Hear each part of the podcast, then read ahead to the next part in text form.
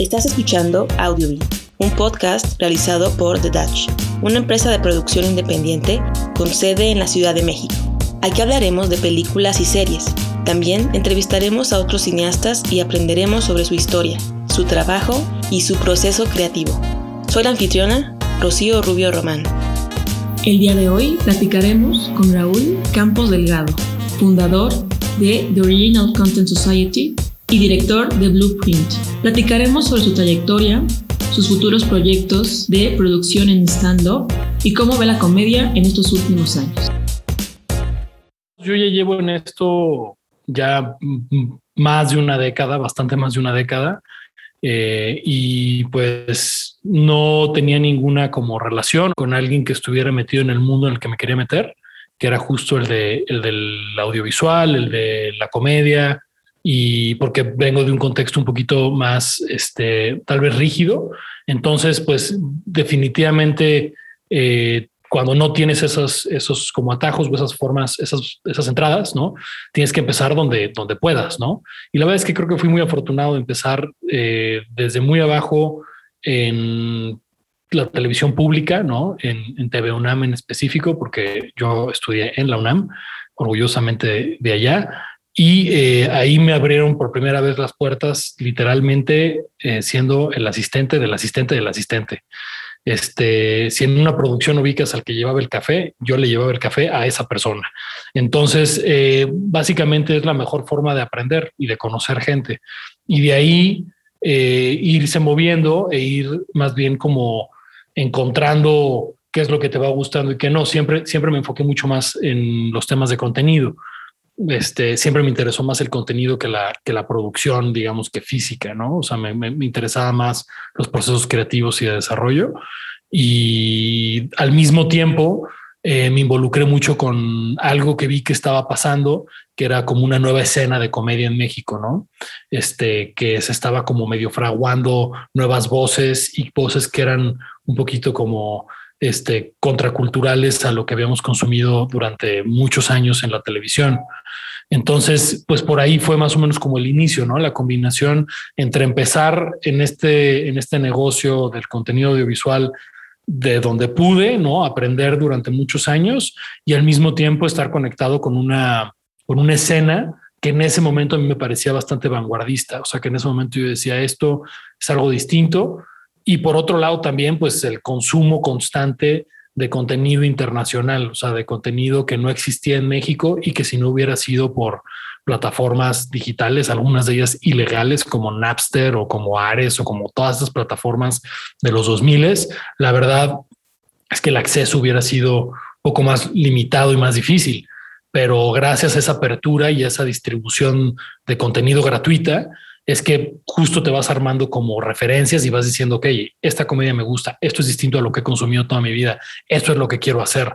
Entonces, creo que es, un proceso largo y lento, ¿no? De, ir como fraguando para, para de pronto ir encontrando las puertas que te llevan a los proyectos que quieres desarrollar y siempre como con la idea de no solo un proyecto, sino más bien un ecosistema, ¿no? Una, un espacio en donde se promueva la innovación y la creatividad. En mi caso en específico, a través de la comedia, que es el, que es el género que más me gusta.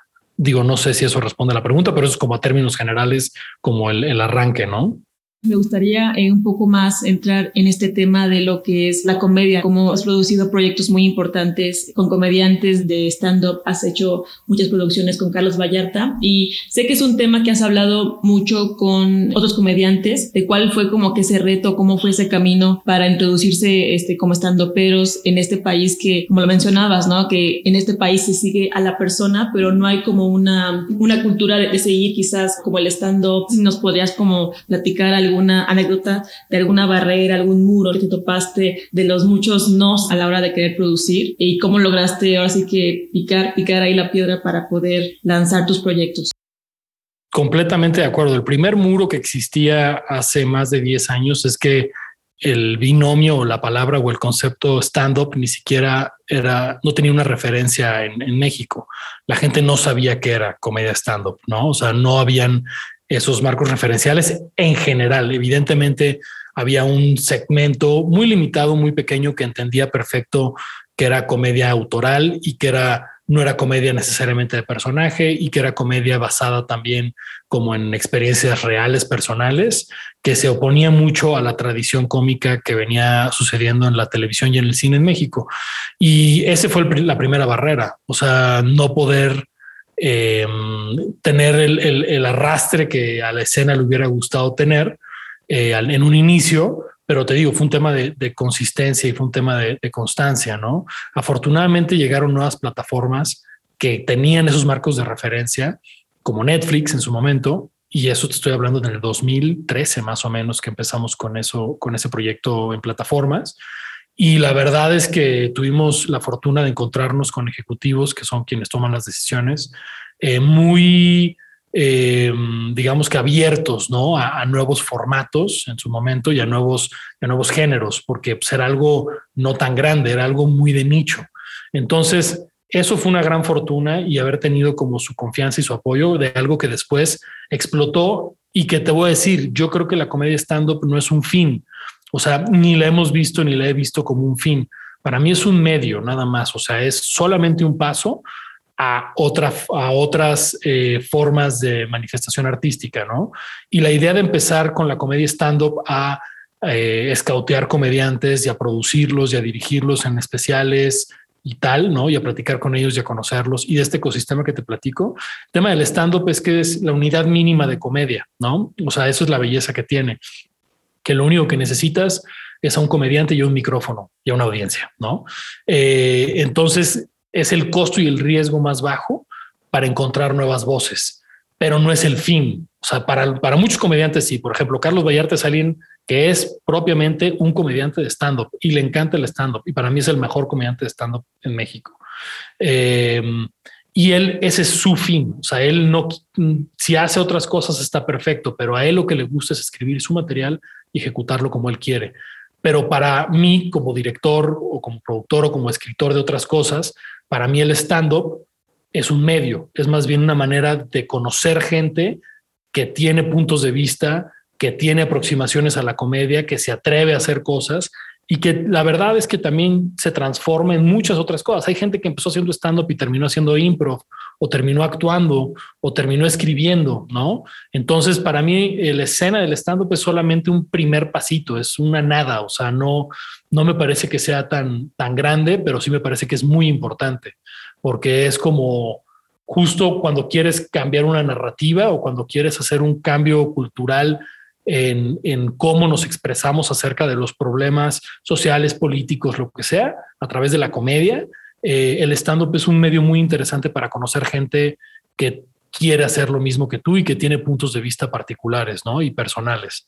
Entonces, esto es un poco como mi resumen de lo que, de, de, cómo arrancó esto del stand-up y de cómo eh, creo que es relevante, pero no es, eh, digamos que lo único, ¿no? O sea, siento que hay muchas más cosas y aparte siento que ahorita el stand-up también es una de muchas otras manifestaciones que están empezando. La única diferencia es que el stand-up ya lleva un poquito más de 10 años en México, ¿no? Como ese estilo de stand-up, ¿no?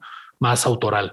Pero vamos a empezar a ver otras cosas, ¿no? Que, que a lo mejor un poco más sofisticadas, más complejas o con, o con más eh, integrantes, ¿no? El stand-up es una sola persona hablando en un micrófono, pero de pronto experimentos de improvisación teatral o, proyectos de este videoarte en comedia o proyectos de películas, de cortometrajes, de series, eh, creo que es un mundo mucho más vasto.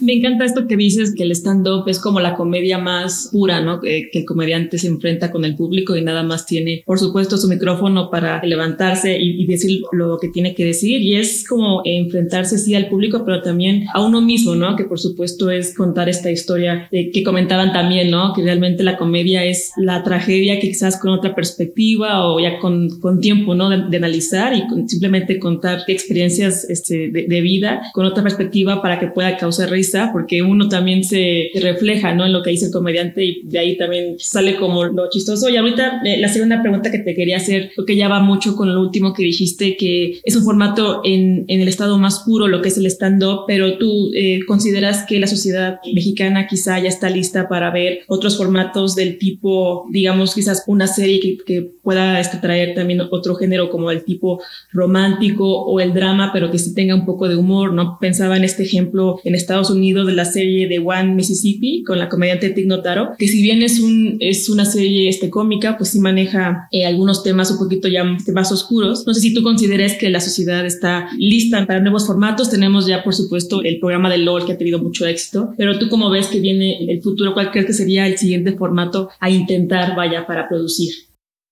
Eh, digo, yo creo que un poco atendiendo la pregunta de si la sociedad mexicana está lista o no, o sea, yo creo que, o sea, la sociedad puede nunca estar lista para algo, pero es importante que se haga. O sea, eh, la verdad es que, quién o qué o qué elementos tendría que, tendrían que suceder, o sea, qué cosas tendrían que pasar para decir que una sociedad está lista o no para algo. Eh, yo creo que realmente no importa si está lista o no, para quién y en qué contexto. La idea es que exista una explosión de mucho más diversidad y de mucho más atrevimiento y de mucho más riesgo hacia las manifestaciones de contenido que se pueden crear, ¿no? Y creo que es justo la responsabilidad de los escritores, directores, productores, creadores, artistas, comediantes, empujar, ¿no? Y decir, no me importa si estás o no listo, lo voy a hacer porque esto va a hacer que la rueda avance, ¿no? O sea, esto va a hacer que, que, que la gente ponga una, una, nueva categoría en su cabeza. Y las primeras veces, pues nunca, a lo mejor nunca salen perfectas, ¿no? Pero no tienen que salir perfectas, no importa si la primera serie de comedia oscura en México, o sea, de un dark comedy o de un comedia con thriller o de una comedia con horror, no importa si eso es perfecto o no, simplemente importa que exista. Y el hecho de que exista ya es lo suficientemente bueno y aplaudible para que, la, para que las audiencias también vayan exponiéndose a otros contenidos. ¿no? Yo, yo creo que la relación entre creador y audiencia es simbiótica. O sea, yo sí creo que uno va em, medio erosionando el progreso del otro y viceversa.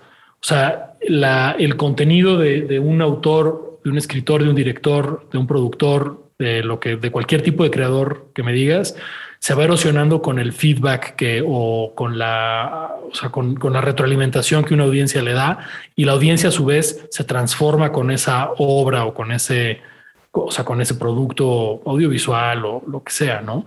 Eh, en ese sentido, creo que vamos tarde. O sea, en ese sentido creo que ya es momento desde hace mucho tiempo de que existan más experimentos, de que existan más autores, de que exista más creación. México es una sociedad de alto consumo de contenido audiovisual, pero de muy boja, de muy poca creación en comparación a su consumo. Y de muy, yo siento de muy poco riesgo en comparación a su consumo. Y creo que mucho tiene que ver desde el punto de vista creativo con, con la educación y con la voluntad de crear, ¿no? O sea, con la falta de metodologías a veces. Y, y aún así, siento que la cosa flota porque hay, hay, audiencias y porque hay un mercado muy grande y porque si hay apetito.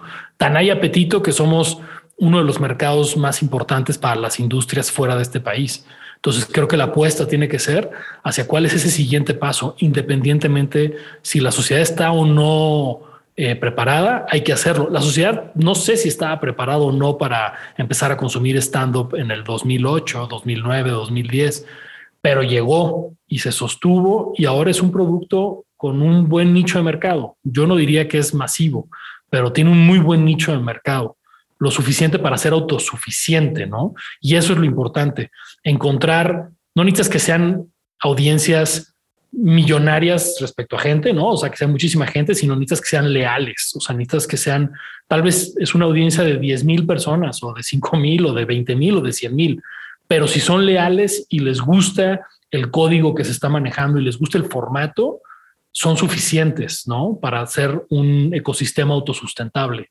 Pero lo importante es innovar y arriesgarse. Siento que una parte de la comedia en México, ahora, una parte, eh, avanza con con algo de miedo, ¿no? A perder seguidores, a perder fama, a, ya sabes, a dejar de ser influencers o lo que sea.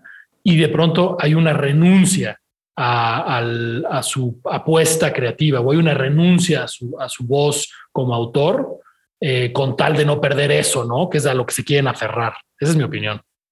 Creo que esto conecta muy, muy bien con este tema de, pues, del miedo, ¿no? De, de, atreverse a hacer nuevos formatos en este género, la comedia. Sin embargo, ahorita estamos viendo una dinámica muy, muy extraña y quizá en algún momento lamentable, o más bien, este sí, lamentable, por supuesto, que es esta intención vaya del público a veces de querer eh, censurar o, o, querer callar a ciertos comediantes, que su discurso no, pues no, no queda mucho o, o no es de, de su agrado. Ya hemos visto algunos incidentes en en, programas en vivo, ¿no? Lo que pasó en el caso de Chris Rock, ¿no? ¿Tú cómo ves este, este tema de, en nuevo, nueva era más progresista, ¿no? Que a veces eh, tenemos pues ya un público un poco más sensible o no tan dispuesto a escuchar un humor más negro, un humor más ácido. ¿Cómo tú lo ves? ¿Cuál, cuál es tu opinión de esta dinámica de que si se busca un humor que sea, sea atrevido y que sí, ahora sí que también, aparte que de, que de risa quizás mueva algunas sensibilidades, pero por otra parte este público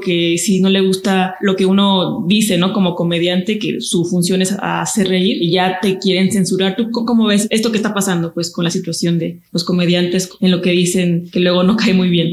Yo, yo creo que el pilar, el pilar de todo debe de ser la libertad de expresión. O sea, para mí eso es el pilar absoluto, monolítico, que sobre lo que tiene que girar toda la conversación. Entonces, la libertad de expresión tiene sus límites también cuando, por ejemplo, cuando es un llamado a la acción eh, violenta o cuando es un llamado a algo, a la ilegalidad o tiene, digamos que tiene ciertos límites verdaderamente legales, ¿no? O sea, de hasta dónde termina la libertad de expresión. Pero la libertad de expresión para mí no debe de tener límites mientras no transgreda sus principios de que se convierta en una acción violenta, ¿no? Eh, siento que se puede hablar de lo que sea, o sea, yo no creo que existan temas prohibidos en, en menos en la comedia todavía. El cómo evidentemente a veces es afortunado y a veces es desafortunado. Y a veces es afortunado para ciertas personas nada más o para ciertos contextos. La comedia no puedes separarla de un contexto, no puedes evitar, o sea, la comedia no la puedes ver como en un vacío todo es un contexto de cómo se dijo, en dónde se dijo, antes y después de qué se dijo, qué cosa y cómo, ¿no? Entonces, yo siento que sí estamos viendo una, una tendencia, de mi opinión, muy, muy personal, es que hay como un, un puritanismo progresista, ¿no? O sea, que es medio posmoderno lo que acabo de decir, pero hay gente, hay gente muy, muy progre pero muy puritana al mismo tiempo, ¿no? Que termina siendo tan progre o tan woke que, que, termina tocando un extremo completo donde empiezan a actuar como puritanos, ¿no? Donde empiezan a actuar como no digas, no hagas, no muevas. Y la verdad es que la creatividad tiene que atreverse y la libertad de expresión es este gran regalo que esta época nos da, que no ha existido durante toda la humanidad, pero que ahora nos permite explorar ideas, ¿no? Y nos permite explorar emociones a través de obras entonces, o a través de chistes, o a través de momentos, o a través de improvisaciones. Y siento que, que ese puritanismo va a llevar a la, o sea, la esterilidad completa creativa, porque si tú te pones a escribir o a e-, ejecutar eh, cualquier, no solo comedia, eh, cualquier eh, género o cualquier manifestación artística, eh, pensando en a quién vas a ofender cómo, la verdad es que va a dejar de ser auténtico, va a dejar de ser tu obra.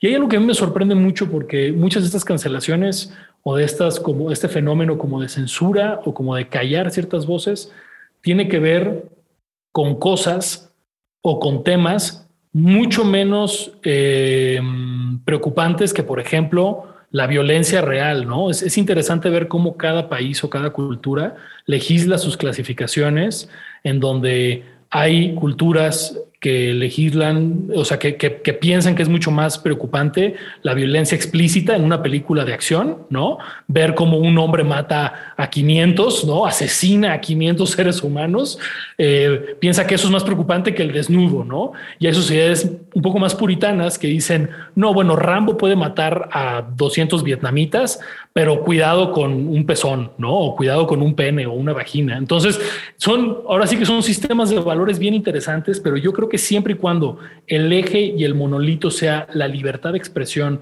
y la defensa generalizada hacia la libertad de expresión, ahora sí que fuera de eso, o sea, más bien dentro de eso lo que sea, fuera de eso nada, ¿no? O sea, si hay algo, si hay alguien que está censurando a otra persona físicamente o, o simplemente, digo, la libertad de expresión de alguien criticando la rutina de otra persona es igual de válida. Si yo de pronto saco un chiste de muy mal gusto ya, y 500 personas ejercen su libertad de expresión queriendo censurarme y bueno, no queriendo censurarme, más bien criticándome y pidiéndole a la gente que me deje de seguir, ¿qué crees? Esa gente también está ejerciendo una libertad de expresión. Si yo soy lo suficientemente bueno para una audiencia, hay gente que me va a seguir viendo, ¿no? Pero si no, otra vez, audiencias y autor se van autorregulando, se van erosionando, ¿no? Me quedé pensando en este tema también de que si bien lo que es el, stand-up, los programas de comedia, todo esto pues tiene un fin de hacernos reír y tener así, pues pasar un buen tiempo, ¿no? Divertirnos. Creo que también en el corazón, en el centro más de lo que uno a veces puede expresar, que quizás puede ser más como humor negro, ¿no? Que luego toca ciertas sensibilidades. También abre la oportunidad para preguntarnos, bueno, ¿por qué me molesta lo que está comentando? ¿Por qué me lastima? ¿O por qué a mí no me da risa? Y creo que también tiene una parte hasta terapéutico, incluso, o sea, como, como que te puede transformar y decir, bueno, si me molesta este chiste o este comentario, pues quizás tenga yo que trabajar, o sea, sea una oportunidad para mí de trabajar ese, esa parte, ¿no? Yo lo menciono de manera general, que luego hay temas que, que los comediantes así, este, pues sí tocan en su, en su discurso, ¿no? En, el stand-up y sí puede llegar como que a, a molestar, pero yo creo que también tenemos que abordarlo de que,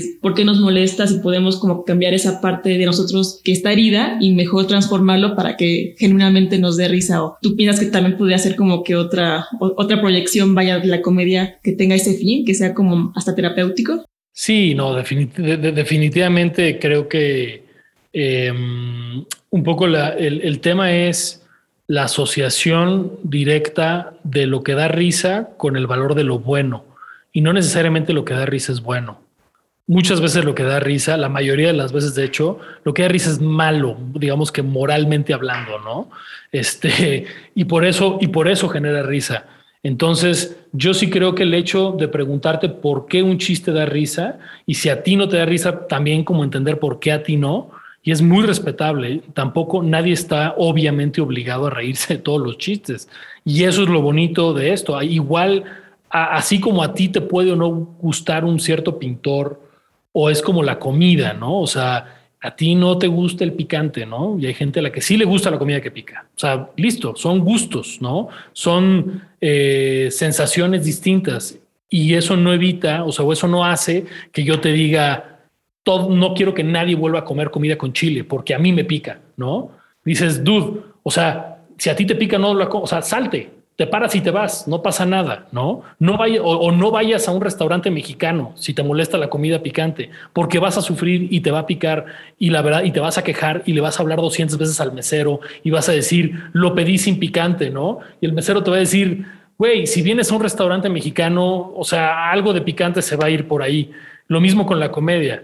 Si tienes la piel muy delgada o si no estás abierto a escuchar cosas que a lo mejor te generan ya sabes, que te dan retortijón o que te molestan, entonces no vayas a un show de comedia. Y si vas y no te gusta, simplemente te levantas y te vas y no vuelves a ir a uno, no pasa nada, ¿no? O sea, mi punto es que es, hay una paradoja muy bonita en esto, y es que por más ofensivo que sea un chiste, es absolutamente inofensivo porque no deja de ser un maldito chiste, ¿no?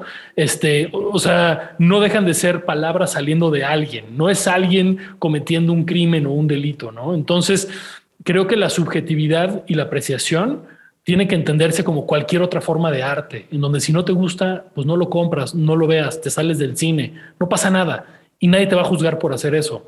Son gustos nada más, ¿no? Totalmente de acuerdo, exacto. Así, o sea, también hay parte de nuestra libertad, ¿no? Tanto el comediante tiene la libertad para hablar y abordar cualquier tema y ya tú como espectador, como público, pues puedes decidir, ¿no? Si ese, ese tema te agrada, quieres escucharlo o si no, pues simplemente no. Ahora sí que si no puedes contra el autobús, quítate, ¿no? Si, si, vas a chocar, pues mejor no estar ahí. Yo creo que eso también... Y, sí. y el paso que tú dices es todavía de alguien todavía más sofisticado, ¿no? O sea, el hecho de decir por qué siento lo que siento, ¿no? O sea, de esta como terapia de la que hablabas, es decir, ¿por qué esto no me da risa y a todo mundo sí le da risa? O, al revés, hay mucha gente que se ríe de cosas de las que nadie se ríe, ¿no?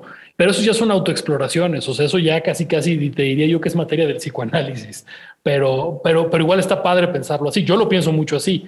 Yo, yo sí me clavo, pero eso soy yo que me dedico a esto. Yo sí me clavo mucho en tratar de entender por qué da risa lo que da risa y por qué a mí me da algo risa y otra cosa no. Sí, no, yo creo que la, la gran, digo, no conozco a todas las personas, pero que la, a la gran mayoría pues nos gusta asistir a estos eventos para pasar un buen rato y ya la parte terapéutica quizás queda en un segundo plano para muchos o no ha de ser para nada su intención, pero como tú dices, no es una experiencia muy, muy personal, es una cosa muy subjetiva y por eso a veces quizás no tenemos que como que meternos tanto, o sea, la gente que se súper ofende o se súper, o sea, se súper enoja, ¿no? Con algunas cosas, pues sí, como comentabas, hay que entender lo que son chistes. Primero que nada es dar risa y ya después ya cada quien controlar ¿no? sus sentimientos y ya es una cosa más subjetiva, ¿no? Creo que eso, eso es este, principalmente lo que hay lo que hay que entender así la comedia. Y eh, Raúl, me gustaría preguntarte, es una pregunta un poco, de hecho sí, es, es en dos partes, me, me gustaría si nos pudieras platicar de qué proyectos vienen para ti, qué es lo que sigue ahora en tu carrera. Y la segunda parte me gustaría que como productor, que me explicaras cuál sería como tu proyecto ideal. Creo que todo productor luego tiene un proyecto que, que añora, ¿no? Este lograr, que dice, no, pues sería así con estas personas, en, quizás en otro país, no sé. Me gustaría este, preguntarte eso en, en esas dos partes.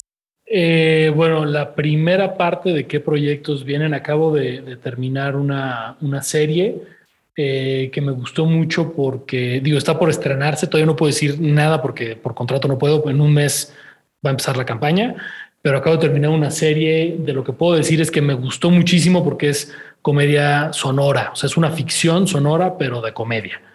Entonces, eso me, me encantó ese proyecto porque es un poco como regresar a los orígenes del, del, sitcom, que el sitcom viene totalmente del mundo radiofónico, ¿no? Entonces, eh, y, y, todas sus reglas, ritmos, fórmulas, todo, me tocó eh, escribir, con otra bola de escritores muy buenos, eh, dirigir y producir ese, ese proyecto, esa serie de comedia. Eh, eso viene pronto y también eh, coproduje otra serie también sonora para em, de, de, de stand-up, que honestamente es lo último creo que, que hago de, de stand-up. Creo que ya cada vez me alejo mucho más de esa, de esa escena, porque siento que esa escena ya llegó a un punto en donde eh, está creciendo hacia, hacia otros lugares, ¿no? Que a mí a lo mejor tengo otras, otras inquietudes y otras, otras curiosidades. Eh, ahorita me estoy dedicando mucho más a, escribir y a dirigir. Estoy tratando de, producir menos, digamos que de asociarme más con gente para producir. Yo la verdad soy un poco productor por necesidad. O sea, soy productor por, por emprender los proyectos que quería hacer creativamente. Entonces, eh, he estado, digamos que trabajando mucho más en, en la parte creativa, ¿no? en la escritura y la dirección.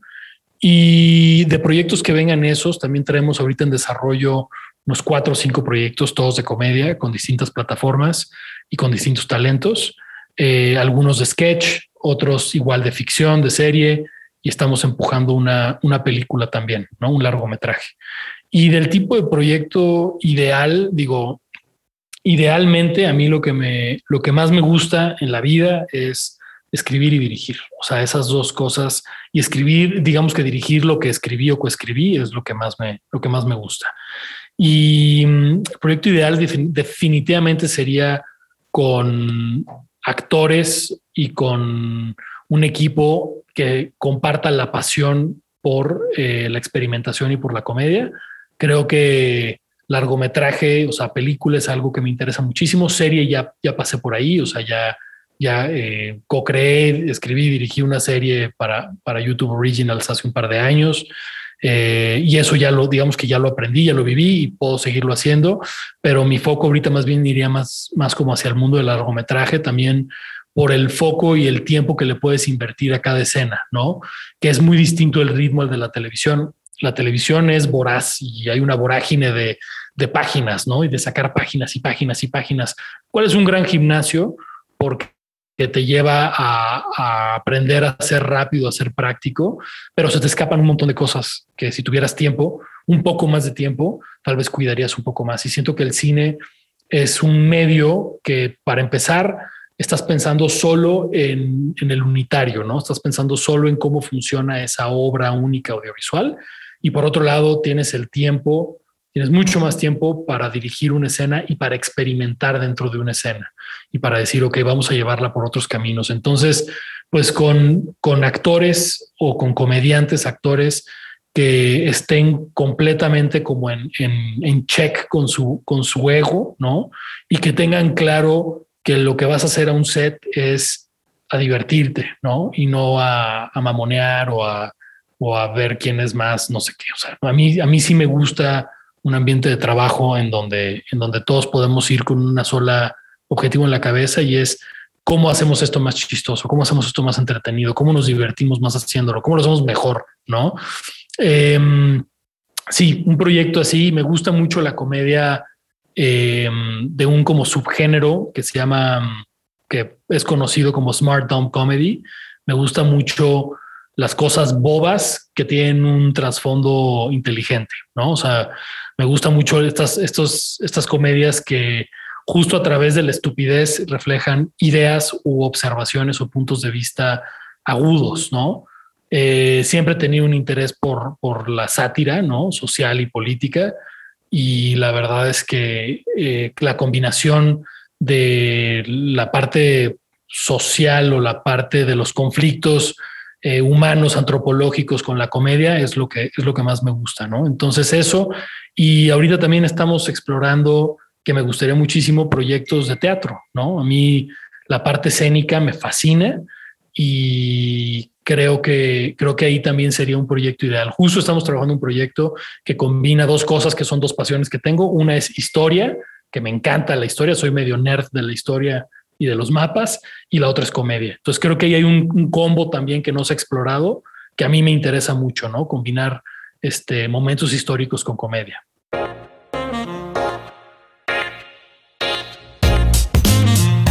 Gracias por escuchar Outlook un podcast realizado por The Dutch y producido en la Ciudad de México.